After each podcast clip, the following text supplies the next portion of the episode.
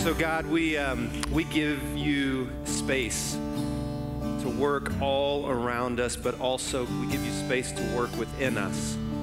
And uh, may that song be our prayer. Come, come and make the old brand new. Come and do what only you can do in our hearts and in our minds today. In Jesus' name. Amen. All right, go ahead and grab a seat. Man, I love that song. That's a good one, isn't it? You like that one? We'll probably sing that one again at some point. Um, so we kicked off this series last week. A uh, couple little uh, just pieces. We have a journal. The new journal kicked off last week. We we give you these journals uh, to try to help us as, as a church and as people develop into the image of Christ. And one of the ways that we can do that is we can open ourselves to Scripture each and every day and uh, that's what the journal's trying to help us do is to, to lean into scripture each and every day. So I hope you pick one of these up. We also, in the journals, have some questions, like discussion questions about uh, the, the topics and the scripture that we're, we're wrestling with.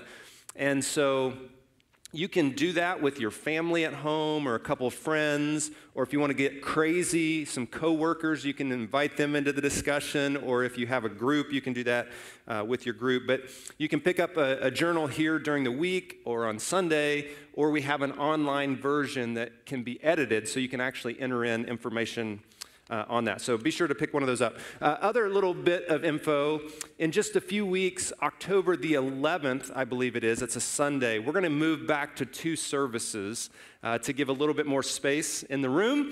And uh, so the, the 11th is the day we'll have two services. Now, I thought that my late attenders the ones who like to sleep in and who have been sacrificing uh, to be here early. I thought you would go crazy with that announcement, that you would be pumped about second service. I know some of you are, it's just early and you can't get there yet.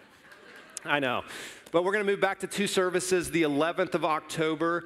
And then on the 18th of October, we're going to open um, kind of a, a, a, back patio type venue where we'll have the service from in here streamed directly outside. And so, for those who may not feel comfortable in an enclosed space yet, um, we'll have the back patio available as well. So we're going to have a bunch of different options on Sunday mornings, uh, the 11th of October, 18th of October. We're moving in that direction.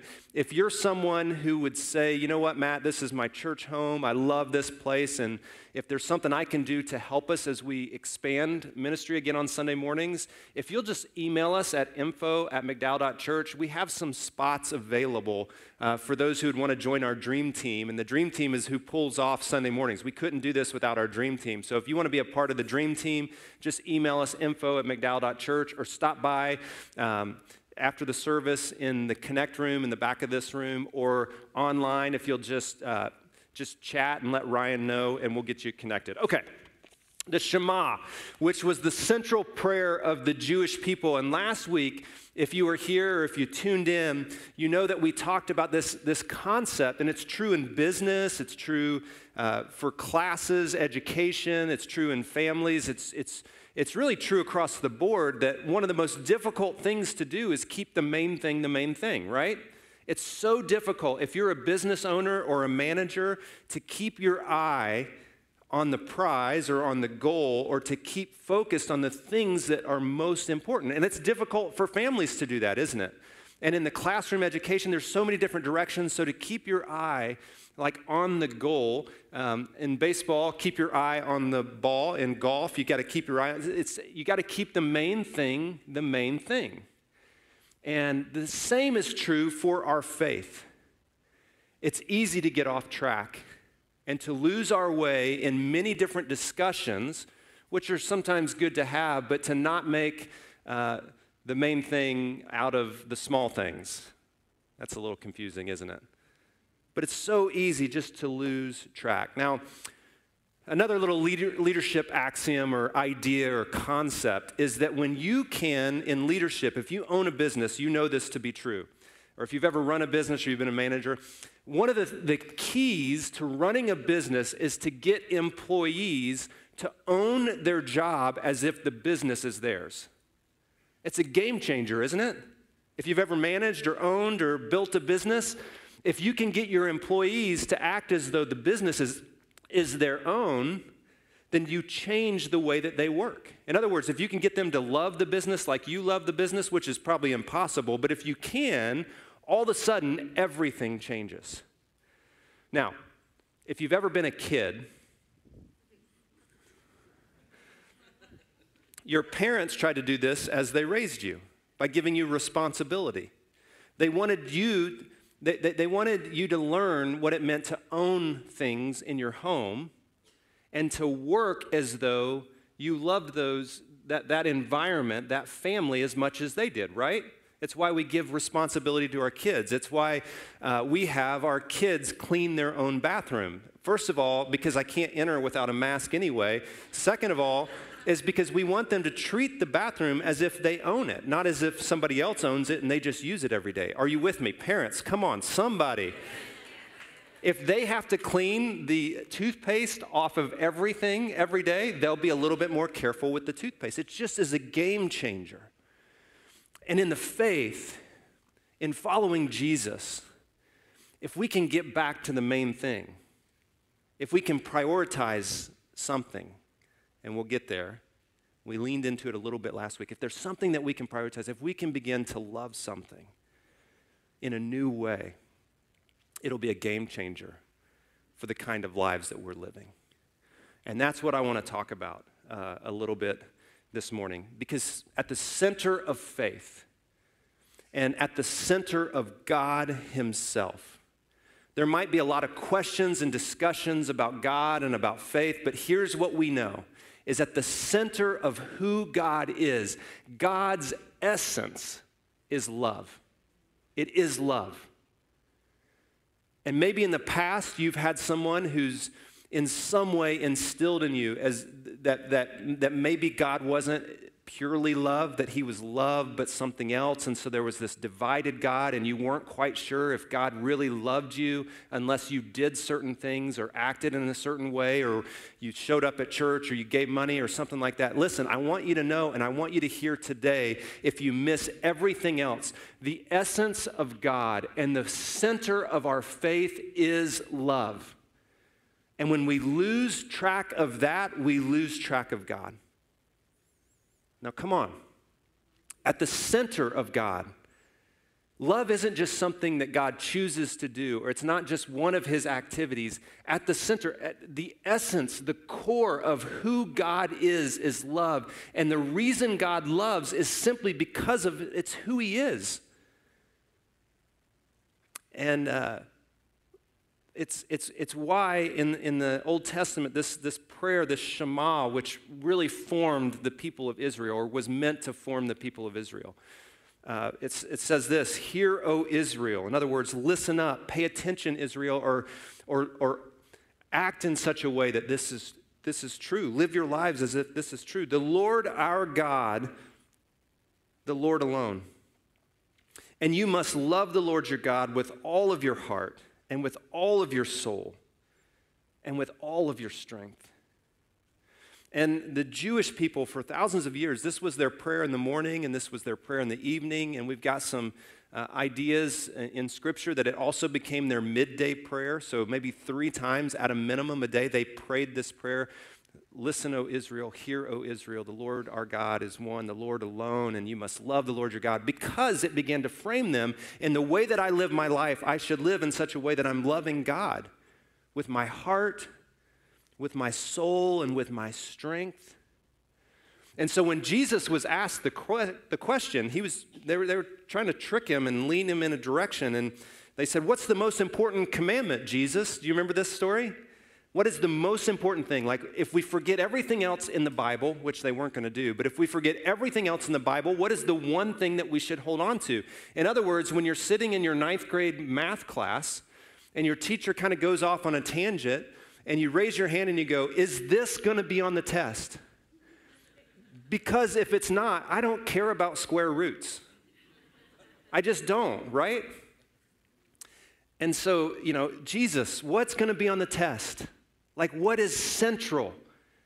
What's primary? What's the most important thing? And Jesus replies, The most important commandment is this Listen, O Israel. The Lord our God is the one and only God. Don't miss that. That you can give your heart and your mind and to many different things, but there is only one true God that can lead to life, and that is our God. Don't miss that. He's the one true God. So Love the Lord your God. You must love the Lord your God with all your heart, soul, mind, and strength. And the second, Jesus adds a second one onto it. The second is equally important. Love your neighbor as yourself. These two, these two like create this hinge on which everything else hangs. One of the authors says that. These are the two on which everything else in the Bible, like this is the core and the central understanding that we as people of faith should pursue. Now, how many of you would agree that language matters? yes, language matters. Like how we understand what we're saying, what we're saying, words make a difference. The words that we use make a difference. Sticks and stones may hurt my bones, but words will never hurt me. That's a, that's the worst thing we, we could ever teach our kids. It's just not true, is it?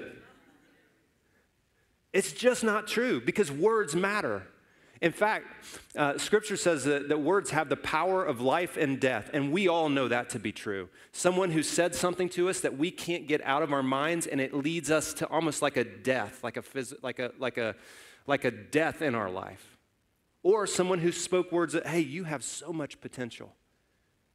It led us in a good direction, right? Words matter, and the way that we use words matter. Now, I want to do a, a quick dive into the words of this prayer and the most important commandment. Can, can, we nerd out just for a second? Are we okay nerding out online? Stay with me just a couple minutes. And then, um, if you don't nerd out with me a couple minutes, then I'm going to push a little bit. Is that okay if I push a little on all of us, myself included? Some of you aren't sure. Okay. Well, we'll see what happens. So let's nerd out for a minute. The word love. You must love the Lord your God with all your heart. Ahava is the, the Hebrew word here. Now, love in our language is a terrible word. Some of you are like, no, it's not. It is. It's a terrible word. It's clunky, it's misused. Listen, let me give you an example. Um, have you ever said, I love tacos. Anybody ever said that? I love tacos. Anybody love tacos? What about pizza? How many of you love pizza? Burgers? Any burger fans? How many of you have ever said, I love asparagus? No, we would never use that word with asparagus. Okay, two of you. Okay, love. I love tacos. I love tacos. And then we look at our spouse and we say, I love you. And then our kids, like the first time you hold your child, you're at the hospital and you, your first child, and you're, and you're like, oh my gosh, I never knew I could love something so much. And I love tacos too, but I love you. like we have so many words in the English language, and love is a clunky one. It's, it's, it's a terrible word because we throw it together with all these different things, and then we feel something inside when we're teenagers in middle school. Come on, middle schoolers in the room or high schoolers. We, there's some kind of a feeling, and we're not quite sure really what's going on within us. And so then what comes out of us is we say to someone, I love you. And, you know, I, like, do we really, or do we just love tacos? I don't know. It's just a clunky word. Are you with me? The Hebrew word love had some like strength behind it. And it didn't just mean some sort of emotional feeling or some something going on in here. It was like attention and affection and commitment and sacrifice. When, when scripture says that God loves you, it means that God gives you his attention and his affection, which is a weird thing to think about, but there's even an Old Test in the, in the Old Testament it says that God sings songs over us. That's weird, but it's like his affection towards us, like God loves us that much, and he is committed to us. And he's not just committed, but he sacrifices on our behalf. That, that's love, right? Attention, affection, sacrifice, commitment, all of that. Like that wraps up. It's not like God loves trees like he loves you. It's just not true. Those are two very different things, right? Are you with me? So when it says that we should love the Lord our God, this idea of love is much deeper than how we usually use the word. With me still? Okay, so love him with all your heart. Lev is the Hebrew word here. Heart, um, we understand the heart is kind of this, like, it, it pumps blood throughout our body and keeps us alive, but we understand it in the ways that we use it as like the emotional center of us, right? But in the Hebrew, uh, thinking and, and writing, like the heart was about the emotions and the intellect. They didn't have an idea of what the brain was, and so they tied it all together with the heart. So you make your decisions not in your head, because they didn't have that concept. You make your decisions where? In your heart, right? So loving the Lord your God with all your heart didn't just have to do with like, oh, I feel this deep love for God. It was like, I'm going to make decisions that reflect my attention and my affection for God. Are you with me? Doesn't that kind of change the way that we see that? Like loving with your heart is also like making decisions, it's thinking. Okay, the next word, soul, nephesh. If I asked you before we put it on the screen, if I would have asked you what we meant by soul, um, many of us would have said it's like a ghost. It's like the core of who you are, but it's very non physical, right? Like your soul is kind of floating out there, and when you die, your soul lives maybe. And we have these ideas of like the soul is a ghost. Are you still with me? I told you I was going to nerd out for a couple of minutes. But the literal translation of nephesh, which is soul, is throat. Your throat, which is a little weird. Love the Lord your God with your throat? Huh. And you might think that that means your words, but it doesn't. Uh, nephesh also referred to your, your throat is like the physical thing that kind of keeps you alive. Your food passes through there, air comes in and out. And so your, th- your throat, nefesh, is your entire physical being. So love the Lord, go with me here. Love the Lord your God with everything internally your heart, which is your affections, your emotions, and your decisions, but also love Him with your whole physical self, not some like uh, dephysicalized being that floats around, not your ghost. You don't need to love the Lord your God with your ghost. That's not how they understood soul. Are you still with me? The ghost thing is going to lose some of you. Sorry about that. And then love Him with all your strength, meod. This word in Hebrew in the Bible almost always is translated very. Very. Do you remember when God created the heavens and the earth? Do you remember that story? God creates everything, and then he gets to the last day and he looks at everything that he's made. And every day he's like, This is good, this is good, this is good. And then the very last day he says, This is very good. That's meod, very good. So love the Lord your God with all your decisions, your heart, your emotions. Love Him with your physical being, and love Him with your very. Wow. Moses was just not good at English, which he wasn't because it was Hebrew. That's a bad, like, joke. Sorry. Anyway, love him with your, what would this mean? Love him with your very, love him with your oomph or love Him with your abundance.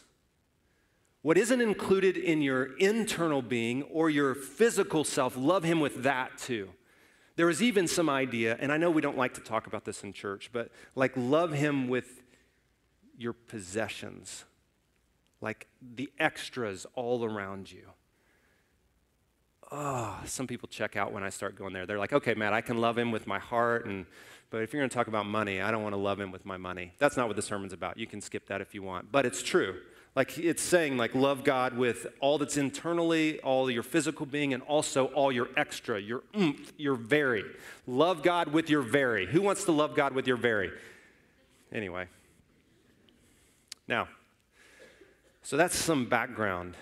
And it should change the way that we understand what, when God loves us, what what our return is to Him, how we, we, we give ourselves back to Him. And I think if you've like ever entered into this like committed relationship with another person and you experience this kind of sacrificial committed love, like when you experience that, it causes you to want to return that, doesn't it? Like when you feel and see and experience love from another being, it causes you to want to, in return, your, your natural inclination is to give that same thing back. Um, I, I, talked this last week. I spoke with the, the, our marriage group that is meeting, which is awesome. It's such a great group of people who is called Reengage, who are working on their marriages. And we talked about grace. And when you experience grace, it's a lot easier to give grace to someone else, isn't it? Like, don't nudge your spouse right now. That's not helpful. But when you experience grace, when you, when you begin to let it rest on you, it's a lot easier then to, to, to, to dispense grace to other people, isn't it? The same is true of love when you begin to experience it. And that's why in the New Testament, John wrote this. He said, This is real love. It's not that we loved God. It's not that that was the initiate, that initiator, that, that I chose to love God, but that He loved us and that he loved us so much that he sent his son as a sacrifice to take away our sins. Now, that language right there, a sacrifice to take away our sins, sometimes that catches us in this old religious mindset and we kind of just check out there. But what if we said it this way?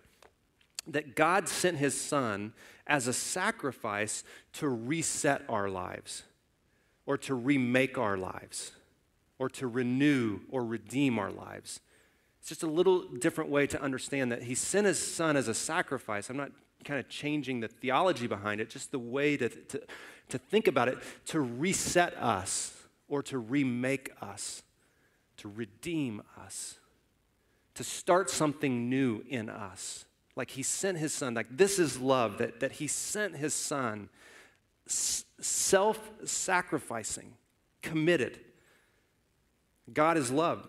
John goes on God is love, and all who live in love live in God, and God lives in them. We love because He first loved us. Now, I realize not everyone in this room or connected online, I know not everyone is a, is, is a, a follower of Jesus. Some aren't even sure if you believe in God. And I'm so glad you're, you're kind of leaning in here at McDowell. Wherever you are on your journey of faith or lack of faith, I'm just glad that you're here. And I want you to know this that anytime, and I think parents can understand this at a, at a, at a pretty deep level, anytime that you've felt and expressed this kind of sacrificial, committed love, like God has been near to you. Like holding your child for the first time that feeling that you have, that, that decision that you make within you that you'll do anything for this child, that is God in you. Whether or not you believe in Him or you're sure about Him, like that feeling that is overwhelming, isn't it overwhelming? Those of you who've had children, it's so overwhelming. Like that, that's God in you.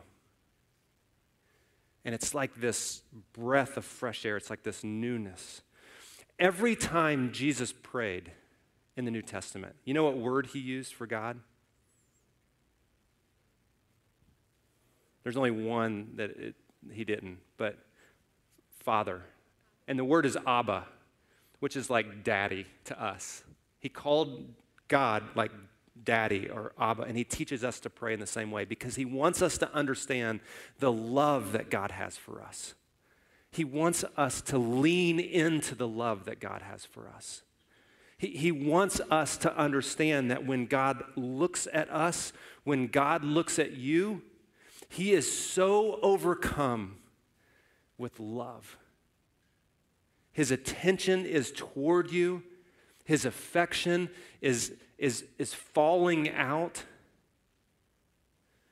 And you may say, well, Matt, my circumstances, the circumstances that surround me, don't represent that. But I'm here to tell you if you've ever had a child, you know beyond a shadow of a doubt you're going to mess up. That child is going to get hurt. There are circumstances that you will not control in order for that child to grow up. And, and God is, it's the same way with God. Like, God isn't just like putting us in this bubble, God loves us no matter the circumstances that surround our lives. Like he looks at us with this great deal of love. And God is completely, um, don't miss this this morning. If you've like tuned out for a second, come back. Come back for a second. If, you're, if, you, if, if you got up to go to the bathroom online or you, to get a drink, come back just for a second. I want you to hear this. I want you to hear this this morning. And it doesn't matter where you are in your faith journey, God is committed. He is all in when it comes to his love for you. He's pursuing you, and he is relentless. God is pursuing you, and he's relentless. Now, real quick, I, I, like to, to paint this picture. If you're a parent or a grandparent and you have a little child walking around, you are pursuing that child not because you're angry at that child, you're pursuing them out of your love. You don't want them to fall and hurt them. You know, you're like walking with them, like, like you're pursuing that child. Like, oh my goodness, oh my goodness. Like, I don't want you to get into something and eat rat poison or do something that you're not supposed to do. And you're just like pursuing that child, and you do not leave that child alone because you are just after that child.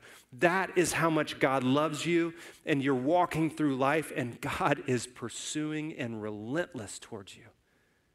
He's just relentless. And he'll use any circumstance, the joy and the pain, which we'll all experience. That's a part of the broken world that we live in. He, he's going to use any experience to get his love to you. He's going to use anything he can. Now, this next phrase, um, I, I, I wish this could settle in my heart and my mind deeper and deeper, and I, I pray the same thing for you. And here it is that God loves us. God loves me. God loves you. And he doesn't love us with human emotional love. Like he like like that he falls into love and he falls out of love. Like that's not God. God is not going to fall out of love with you. God is committed. He is all in on you. 100%. Nothing that you can do that will change his love for you. He is, he's all in. And in fact, like if we could get our mind around this, when we're at our worst, when you're at your worst, when you were at your worst, when you were at the low of the lows, and maybe you're not there yet, but when you're at the low of the lows, God gives his best to you, which is ridiculous, isn't it? When your kids are at their worst, do you give them your best? Ugh. When you're at your worst, think about this. God loves you so much more than we can comprehend that when you're at your worst, God loves you with his best. And in the New Testament, the author, I think it's Paul, who says, you know, when, when we were sinners, like the worst of the worst, that's when God sent Jesus at just the right time to reset our lives into something new. Like that's what God does for us. And gosh, until that begins to really sink in, it's hard for us to reflect it back to God, for us to love Him. And so when Jesus says the greatest commandment is to love the Lord your God with all your heart, soul, mind, and strength, like that's not like one of those commands that you can just force. Because it's, an, it's, it's not until we begin to experience it that it will be truly reflective in our lives. And I think as Humans, it's just too easy for us to say we love something and not really live as if it's true. So it's easy to say, I love God with everything I am, but if I haven't experienced what true love is, that love might just be like this fading emotion, or it might just be this flippant thing that I say to make myself feel better. Are you with me? Yeah. Um, I've, I've been I've been working on just some questions and then some things maybe to help us. And here's, here's one of my questions is are, are you all in? Like as you begin to understand that God is all in on you, are you in? Are you in? Are, are, you, are you like all in on, on God? And I think it's important every now and then just to have one of those moments where we kind of renew like our committed love for our heavenly father and maybe this will be one of those for you like are you are you all in and um, you know, I, for, for many of us, it's like a daily decision, isn't it? Because it's easy to divide ourselves in so many different ways, but to say, God, I, I'm all in. And this prayer that I've been kind of working on, it's, it's for, for me, and maybe it'll be helpful for you. For me, it's this, this desire to start and end my day, maybe with some framework that would help me better walk this out in the ways that Jesus wanted me to. And so here it is. This is the prayer that I've been kind of working on. And it just says, Father God, you are the one true God, and you're my Father. So, this, this understanding that God is the creator, He's all powerful. To start our days with this statement that God, in this world, I could give myself to many different things, but I'm going to start with you first and foremost. Like you are the one true God, but you're not just this, this God creator. You're my, you're my, you're my dad. You're my father. And today, I will love you with my heart and my mind, my, my emotions to the best that I can. I'm going to love you. I'm going to try to love you with what's inside and the decisions that I make, but also with my being if there's an opportunity for me to physically express my love to you, I'll do that as well today. And I'm going to love you with my oomph or my very. You can fill in the blank. My very. My extra. I'm going to love you the best I can with that. And today, God, I will try to love my neighbor, the ones that you love and that's everybody, by the way. That's not leaving anybody out. You can't pick and choose who God loves. I know some of you, I know the way that we think. It's like, well, God loves these people because they do this, but not these people. That's not true. God loves them all. So, God, I'm going to try to love my neighbor, the ones that you love, to the best of my ability. To start my day that way, trying to set the tone. Maybe I wake up in the middle of the day not like wake up, like, but like my mind is awakened in the middle of the day. And I say that prayer again God, you are the one true God. You're my Father. I'm to love you with my decisions and my emotions, and I'm to love you with my physical body, and I'm to love you with my extra. And God, I am trying to love my neighbor today, but it is really, really hard. Did you see what she posted on Facebook? It's hard. I think she may be crazy but you love her, and so help me to love her too. And then at the end of the day, God, I tried to love you today with everything that I am, and I made huge mistakes, and I know I didn't do it well, so forgive me for where I missed, but my heart is towards you. And I tried to love my neighbor. And God, there was that moment on Shay that I just failed because everybody's coming back and getting out of their houses. Stay, I mean, stay home, stay safe. I want to live that the rest of my life, but everybody else feels like they have to drive on Shay. And so I tried to love my neighbor, but Shay. So forgive me. And tomorrow, when I have the opportunity to love, help me to love them a little bit better. Now, listen, the Jewish people did this every day of their life. They prayed it in the morning, I think they started to pray it in the midday and they prayed it every night. How much different would our lives look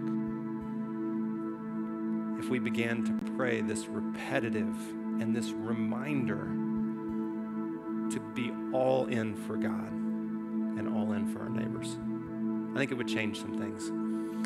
Um, would you stand in the room uh, and we're going to sing one last song as kind of a commitment would you just bow your heads? I want to say a prayer over you before we do that.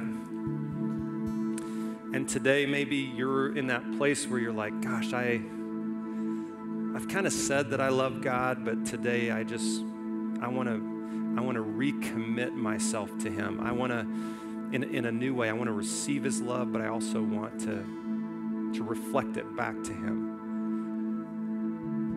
And if that's you today, uh, it's a position of the heart and the mind that allows you to do that. Anytime you turn your heart and your mind back toward God, you find that He's been pursuing you all along. So you can do that in this space and in this time, wherever you are. So, Father God, as we as we pray to you, as we turn our hearts and our minds back towards you, some of us to recommit ourselves, we pray that you that we would find that you were there all along. We pray that we would experience your love for us, not this English word that we use, this emotional word that we use, but rather, God, we, we pray that we would feel the weight of your commitment and your sacrifice to us.